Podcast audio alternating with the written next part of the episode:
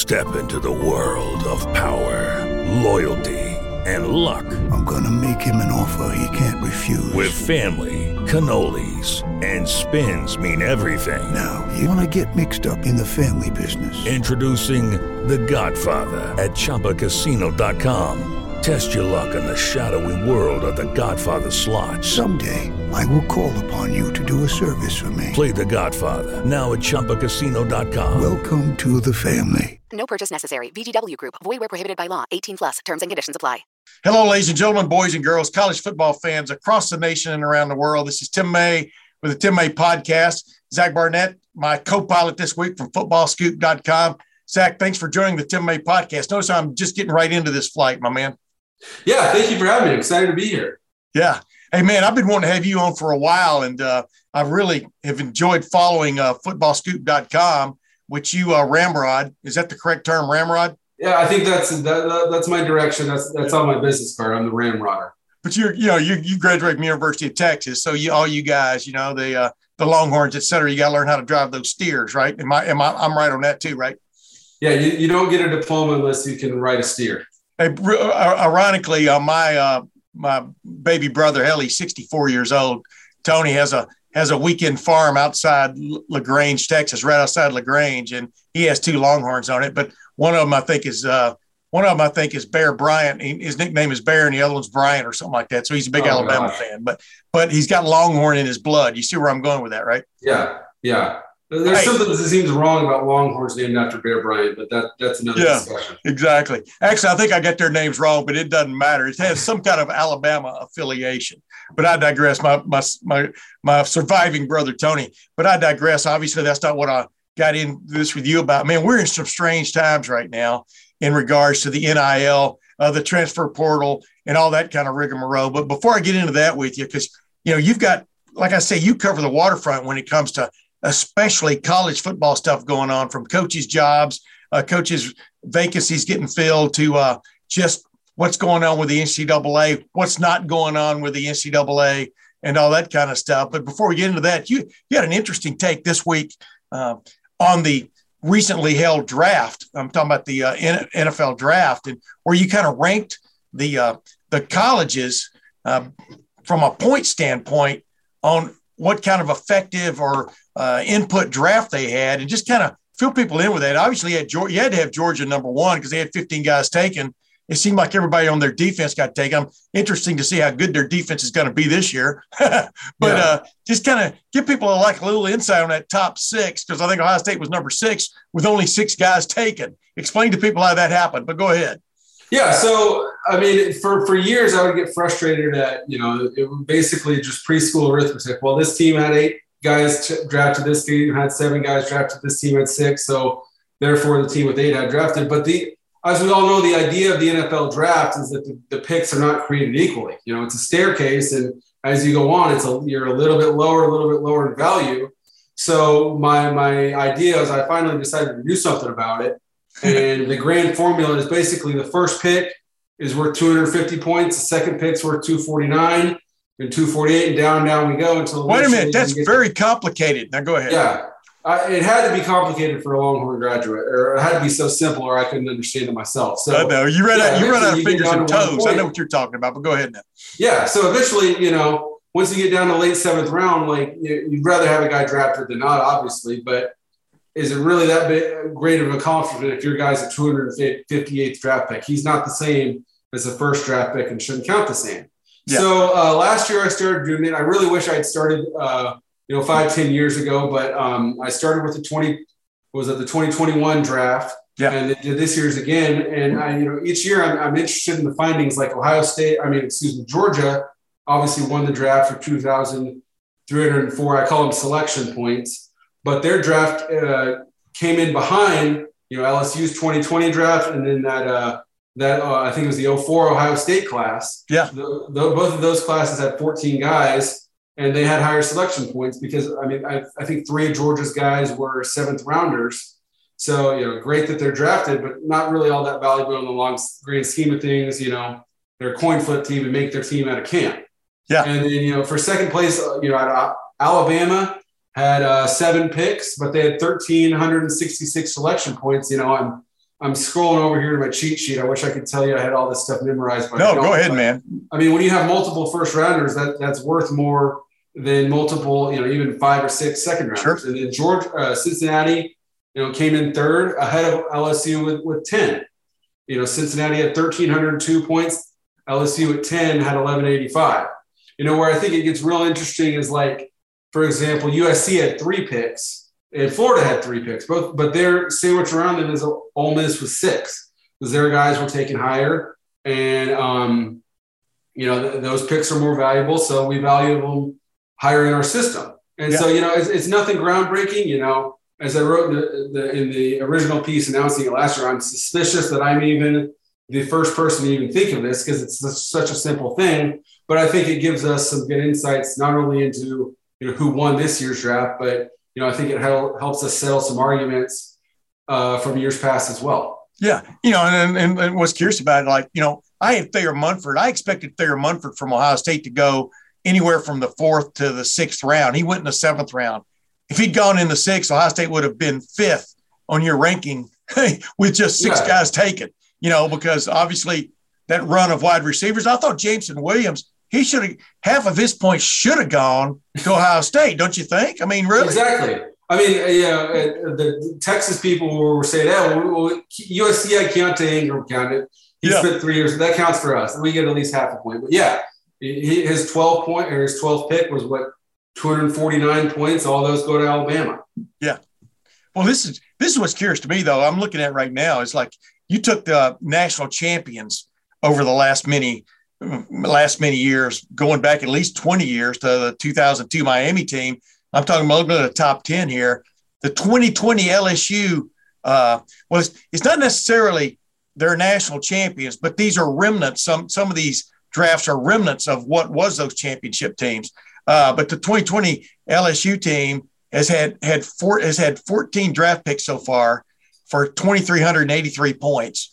Number two on that is the twenty sixteen Ohio State draft, I think the the draft, but uh, it was the it was the twenty fourteen and fifteen guys, you know, like Joey Bosa, et cetera, were taken in that uh, uh, from the two thousand fourteen National Championship team. They had twelve draft picks uh, so far with two thousand three hundred fifty-one points. That's the number two ranked, you know, team of of teams who have won national championships. And, you, you know, in the Ohio State, the two thousand four draft with Ohio State had fourteen players taken for one thousand nine hundred ninety-nine, that's ranked number five.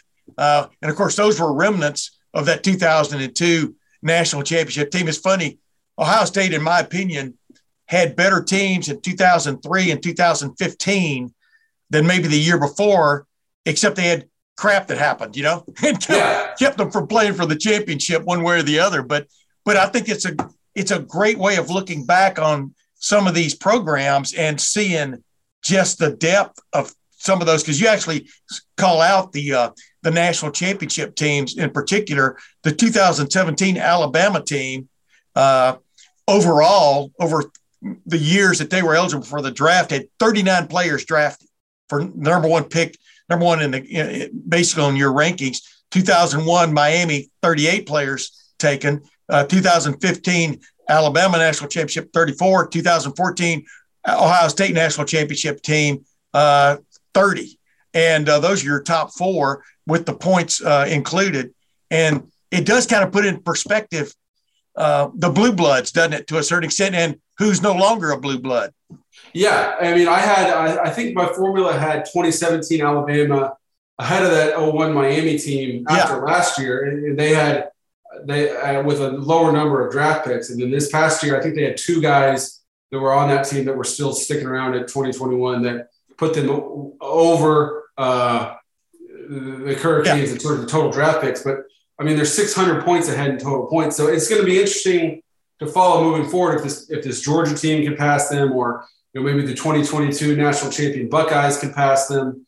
You know, I think they've certainly set a, a standard uh, for, for just depth of talent. I mean, I can you, you look at that team. I've got them right over here. I mean, you've got, let's see, in the twenty eighteen, they had the number eleven pick, the number thirteen pick, twenty-two, twenty-six, ninety-three.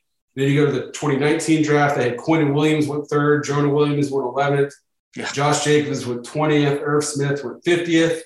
Then the twenty twenty draft, you had Tua went fifth, uh, Jedrick Wills went tenth, Henry Ruggs twelfth, Jerry Jeudy fifteenth, and then twenty twenty-one, you had Devontae Smith went ten, uh, Alex Jones went fifteen, Alex Leatherwood or Mac Jones went fifteen, Alex Leatherwood went seventeen, Najee Harris went twenty-four, yeah. And then they had two more guys taken this past year. I mean, just the amount of top ten picks, top fifty picks is just obviously it's unmatched. It's, it's astounding to think all those guys were really on the same team, and and then to think that like they were lucky to win that game. You know, yeah. they, I mean, I, yeah. I don't think they were actually ever actually winning that game until Tua threw that, that that fateful rainbow pass, and then you know, um, you know, we can get into that Rose Bowl that Oklahoma and Georgia had. When you know, my theory is that if Oklahoma held, holds on to win that Rose Bowl, they match up better with Georgia than uh, with Alabama than Georgia did. They might yeah. have even, not even won that national championship, but with all that just unbelievable talent on that team. Yeah. Hey, if you can you call up that two thousand fourteen Ohio State? Have you got that on that same list? Yes. Right there? Let's see. So you had twenty fourteen Ohio State. You had that year. It was a the the twenty fifteen draft was a small draft class. You had Del- yes. Delvin Smith with thirty-seven. Uh, Jeff Hourman, is that how you say his name? Yeah, Hourman. Yeah. Yeah, uh, Dorian Grant went one twenty-one. Then you had a couple guys go one eighty. And then it was that next draft that had Bosa at three, Zeke at four, Eli Apple at ten, Taylor Decker at sixteen, Darren Lee at twenty, Michael Thomas at forty-seven, Von Bell at sixty-one, Adolphus Washington at eighty, Braxton Miller at eighty-five, Nick Bennett at ninety-four, Josh Perry one oh two. I mean, it just went – Cardale Jones was the lowest guy drafted at one thirty-nine. Crazy. Still in the top – close to the top half of that draft. I mean, hey, that is, yeah. And just think if Cardale Jones had left after the national championship game, he might have been one of the top five players taken. You know what I mean? The way you know, in that fifteen draft, it's crazy. I know. It? I mean, obviously the, the, the juniors or the, the, the sophomores on the, carried that team. In twenty seventeen, you had seven guys taken. You had Marshawn Lattimore, Malik Hooker, Garyon Conley, Curtis Samuel went forty. At eighteen, you had five more guys, Billy Price at twenty-one. Tyquan Lewis at sixty-four, and then nineteen, two more guys. Paris Campbell went fifty-ninth, and Terry McLaurin went seventy-six. Yeah, crazy. Wow. Well, anyway, hey, real quick uh, before we go, uh, before I move on to the next thing, uh, uh, what did you think about did, – did, do you think the draft – like I, I always have guys on pre, pre-draft, like I had Albert Breer on from Monday Morning Quarterback, and we talked about this. I brought it up. You know, it's funny after you get past the top two or three rounds, though, how teams have already zeroed in on who they're after. You know what I mean? And it's not, you know, the, the draft doesn't, I think you agree with me with this, the draft doesn't necessarily reflect an exact top to bottom pick of the available talent. Agreed? I mean, because some teams just fall in love with a guy or fall out of love with a guy and take somebody else. But that is another factor. You kind of have to weigh into that, isn't it, a little bit? Yeah, for sure. I mean, once you get past the top one hundred, I mean, there, there's a reason those guys are still there. Yeah. And so each team you're looking for, well, we need a tight end. Okay, here's the tight ends available. This guy's not perfect in this direction. This guy's not perfect in this direction. So, you know, are we going to take the guy that's coachable, that's maybe not as big and strong, or are we going to take the guy that's bigger and stronger that didn't have the production? You know, it, it it's certainly, you know, there's a lot of that aspect to it. And then once you get to the seventh round, you know, you kind of don't want to be drafted because at that point, you know, it, it, you're you have more options if you're an undrafted free agent. So the draft certainly isn't perfect, but it, it's the most perfect evaluation tool we have here for yeah. college football talent. Yeah, I agree with that about the seventh round. I always tell always tell players, I go, the only thing that's good for you that you got drafted in the seventh round, the one thing is that they did draft you, meaning – you know, they don't like – nobody likes to admit they make mistakes, just like in recruiting. You know what I mean? That's yeah. why the recruited guy always gets a little bit of more of an edge than the than the uh, the preferred walk-on, so to speak. But, uh, yeah, it is interesting. Hey, real quick, uh, before we move on, I want to throw this at you too. Have you ever heard of a wide receiver room or any other room, uh, uh, position room, having a night like the twenty twenty Ohio State wide receiver room had with uh, going in order – Uh, Garrett Wilson, Chris Olave, and Jameson Williams, who transferred, obviously, to Alabama for the twenty twenty-one season. They went in order, what was that, nine, what, nine, ten, and eleven, or ten, eleven, and twelve. I get them mixed up in my head. But that was crazy, wasn't it? Yeah, I think the only – I mean, I guess you could put the, the Georgia defensive line room, the guys they had, uh, led by Trayvon Walker going number one, And then you go back to that twenty seventeen Ohio State team, or the twenty seventeen Alabama team, excuse me, the wide receivers that they had. Yeah. Ruggs, Judy, Smith. I mean, I, I, I'd love to – I think it'll be fun to compare the, the success, the N F L success those two groups had. And then I think, uh, you know, the the at one time Alabama's uh, quarterback room had, what, Mac Jones, Tua Tagovailoa, and uh, – and then Jalen Hurts as well. Yeah, yeah, Jalen Hurts, yeah. And then, exactly. uh, yeah, so, uh, I mean, that, that's a ridiculous amount of talent as well. And then, you know, Oklahoma at one time had Baker Mayfield and, and uh, Kyler Murray, two Heisman winners. So I, I, I certainly think that, that that Ohio State group belongs in that. I mean, th- clearly, I mean, I'm probably in the majority here when I say that Jaxon Smith-Njigba is the best of those guys, and he's still still in college. So yeah. Just obscene amount of talent that Ohio State had. And keep in mind a guy, you may have heard of his dad, Marvin Harrison yeah. Junior Keep him in mind, and Emeka, Emeka Egbuka is going to be a star. I mean, you know, you saw him a little bit last year returning kicks, and and and then the Rose Bowl. They got their, as I said, they got their bonus spring game by, by getting to play those guys when uh, the two guys, Chris Olave and uh, Garrett Wilson, opted out of that game. But, yeah, it's crazy what Brian Hartline's put together. I think you agree with that, don't you? Yeah, I mean, Jaxon Smith-Njigba just about won that Rose Bowl by himself as much as one wide receiver can. But any catches he didn't make, I mean, Marvin Harrison Junior was right there. I mean, I think, what do you have, like one hundred eighty yards? Like yeah. an outstanding well, game. A couple of touchdowns. Something like that. Yeah. Not even close to leading his team in receiving yards. Yeah, it's crazy. Hey, um, let's move on real quick because we're in, we're, we're in the craziest time in, in college football history, modern ancient, whatever you want to look at. And like I told you, I was looking on your timeline, football scoop dot com, and but basically on your uh, the Twitter timeline today. And uh, like I said, you know, you guys, you you, you guys ran a story about uh, Nebraska, uh, about Scott Frost getting in trouble for using, basically, summing it up here, basically using quality controls or or graduate assistants or uh, analysts to help coach, for want of another term, uh, you know, during during uh, a couple of years ago. Uh, the N C double A looked into that, and obviously that's, quote, a no-no, end quote, you know, yeah. if, if somebody's looking over your shoulder. Uh, but they got put on uh, probation for that. I think uh, Scott Frost even got a one-year show cause penalty, if I'm not mistaken about that. And a five-day suspension. Yeah, and they're paying some other penalties, including some guys have already missed some coaching time, some guys who will miss. But on the same timeline, just a few clicks down the road, is how the N C double A uh, is looking at relaxing or doing away with those kind of regulations on quality control coaches, uh, graduate assistants, graduate assistants, which can help coach, by the way, but uh, analysts, basically doing away with any idea that they can't help coach. It's it's a weird time we live in, isn't it? Yeah, I mean, it's kind of that's per, kind of the perfect example of, of what we're living in right now. That uh, the rule that Scott Frost and Nebraska got in trouble for six months from now, maybe even less than that, might not even be a rule anymore. Yeah, it's kind of like Kelvin Sampson got fired at Indiana for breaking a rule that's not a rule anymore. Like, yeah, it, I mean, it's it's changing, you know, incredibly fast, changing by the hour, and it just seems like. In, in particular, I think the the removing the non uh, the cap on accountable coaches. Obviously, everybody figures uh, if they remove the rule January first, January second, Nick Saban's going to have five different salaried offensive line coaches, and they're all going to make a million dollars a year. And I guess if he does that, so be it. But you know, we hear from so many coaches that are just burnt out, trying to you know looking for ways out of the business because what they're asked to do is just.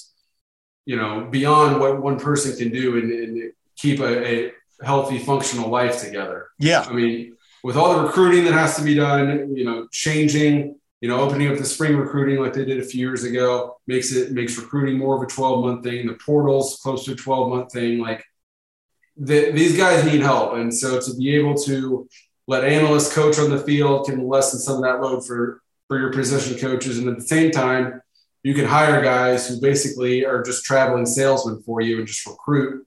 You know, certainly if you're an assistant coach listening to this, you're going to be expected to go on the road. You're going to be expected to put in the hours, grinding the tape, you know, evaluating practice, evaluating your opponent. But this will at least lessen that so that hopefully good people aren't leaving the business to go coach in the N F L or, or just leaving it entirely. You know, we, we need to keep, you know, good men coaching. We It's an important job. So hopefully, you know, I'm sure we'll get abused, but hopefully in the long run, it will keep more people in, in the in the profession.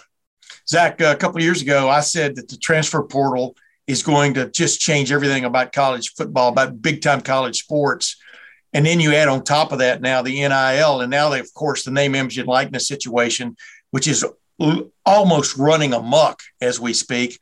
It will maybe it'll find some balance, maybe it won't. But when you put those two together, this, on, like you were talking about with coaches, coaches not only have to recruit, but they have to re-recruit now, you know, and now – you know, used to be bag men, but now you've got legal guys putting together deals for for big-time college football and uh, college basketball players. And, you know, a great example, that's what's going on at the University of Miami right now with the player who's basically threatening to leave unless he gets a better a better N I L deal, you know, from, from one of the guys down there that's kind of like uh, handing out those kind of situations, almost like uh, I'm not going to say candy, but it's almost close to that. But, yeah, where, where do you think this is going, man? Yeah, I mean, I'm almost kind of surprised we didn't see more of that. That the situation with Miami basketball, I say one, and then you had Jordan Addison, the, the Pitt receiver who, you know, looks like he's going to U S C. I'm really surprised we didn't see more of that because at this point you can, you know, we the, the deadline was Sunday night. If you're a, an all-conference player, you know, you got to have someone in here saying, hey, enter the portal. Your school's not going to – you're not going to lose your scholarship at your school. Just see who's out there, see what you can get, and then maybe your school matches it. You come back and you made yourself how, who knows how much money, or maybe someone else values you more. Go go play for Alabama, Georgia. Like, I'm really surprised, you know, we didn't see a uh, – you know, just imagine if Bryce Young had entered the portal yeah. last night. And so, well, uh, you know, you know, Michigan will pay me five million dollars, or you know, L S U will pay me this, A- A&M will pay me this, you know. I'm I'm really surprised we didn't see something like that. Yeah. But uh, I think right now we're we're just in the growing pains where of the era where players had no freedom at all, and then now you know I consider myself to be a player's advocate, but they, they've got too much freedom right now. And hey. so I think the yeah. the only way out of this, from where I sit, uh, you know, certainly uh, Greg Sankey hasn't called me and asked for my advice, but uh, the only way out of this I see is to just go all the way in the other direction. And just fully professionalize it, sign them to contracts, guarantee them some money. Maybe you limit how much they can make or when they can access it, and you limit their movement. You know, this is a three-year deal. You got to stay here all three years. And then yeah. after that, you're free, whatever. And then it, you got to get a players' union. And then at that point, it's collectively bargained. And then at that group, at that problem, at that point, any gripes that players have is with their own union and not with the laws and the, this coach is mean to me, or the A D is being mean to me, or the, you know, the, the, the governors, I don't like the laws we've written. It's, hey, talk to your union at that point. But I, I think we're getting there, but, you know, there's so many people that aren't ready to have that conversation. Until then, it's the Wild West. And by the way, uh, some of you are touching on when you're talking about the, the Miami basketball player, you know, that's holding out, so to speak. uh, uh, I think the reason you didn't see a lot of that in, in – I don't think people didn't think of it. You know what I mean? I think yeah. that's coming. I mean, uh, it's funny you brought that up because that's exactly what I'm thinking. Next year about this time, I think it's going to be a real free-for-all from the standpoint of, well, you know, I can always go back to where I was, but my toe is in the water. Let's see what you got, you know, and don't you, that's got to happen, doesn't it? Yeah, and unfortunately, you know, we we uh, the N C double A published some some numbers last week that showed that entering the portal is, if you're a rank and file player, it's really, it's a bad idea. It's right. an astounding number of guys, you know, that they found, according to their numbers, were still in the portal, or they transferred, they were on scholarship somewhere and transferred somewhere else without a scholarship. So you, you really got to know your worth. And, um, you know, a lot of guys don't find out what they really, what, what their coaches really think of them until it's too late.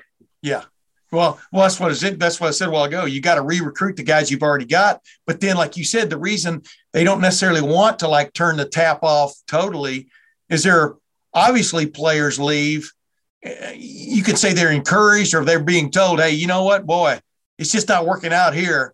You know, you maybe you ought to try the portal as opposed to just kicking a guy, you know, to the curb. I think a lot of that goes on, obviously, as you look around some of the major programs, right? I mean, so – they don't necessarily want to lose the ability to do that and come out looking okay. You know, right.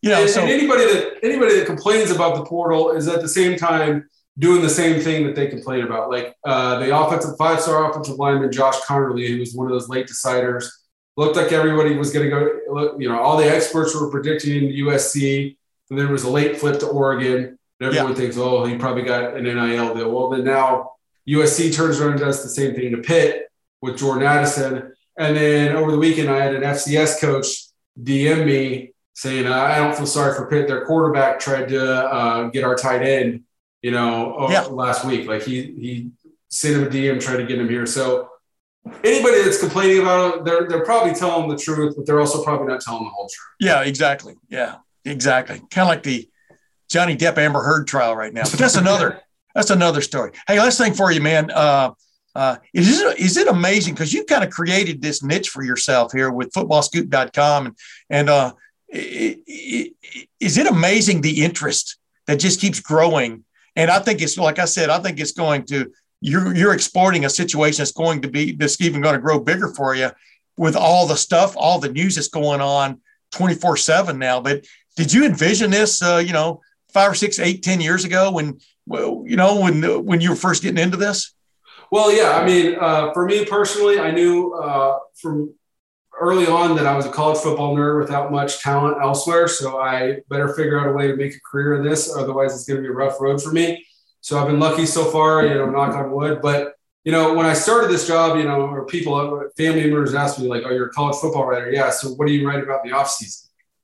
There is no off season. You know, there, there's times when games are going and there's times when there's no games, but there's really no off season. I mean, we've been saying that for a long time, but I mean, it's even more so now. Like, Um, you know, we get slow moments here and there, but they're really just, they're really just moments. And I mean, you know, I, I I'm not sitting here uh, complaining, like the, the schedule, the amount of time that, that coaches put into this stuff and putting their paychecks on the line with what happens, you know, every weekend. Like, you know, a lot of people begrudge the money that, that college coaches make. I do not. Like those guys, whatever they get paid, they earn. Yeah. Yeah.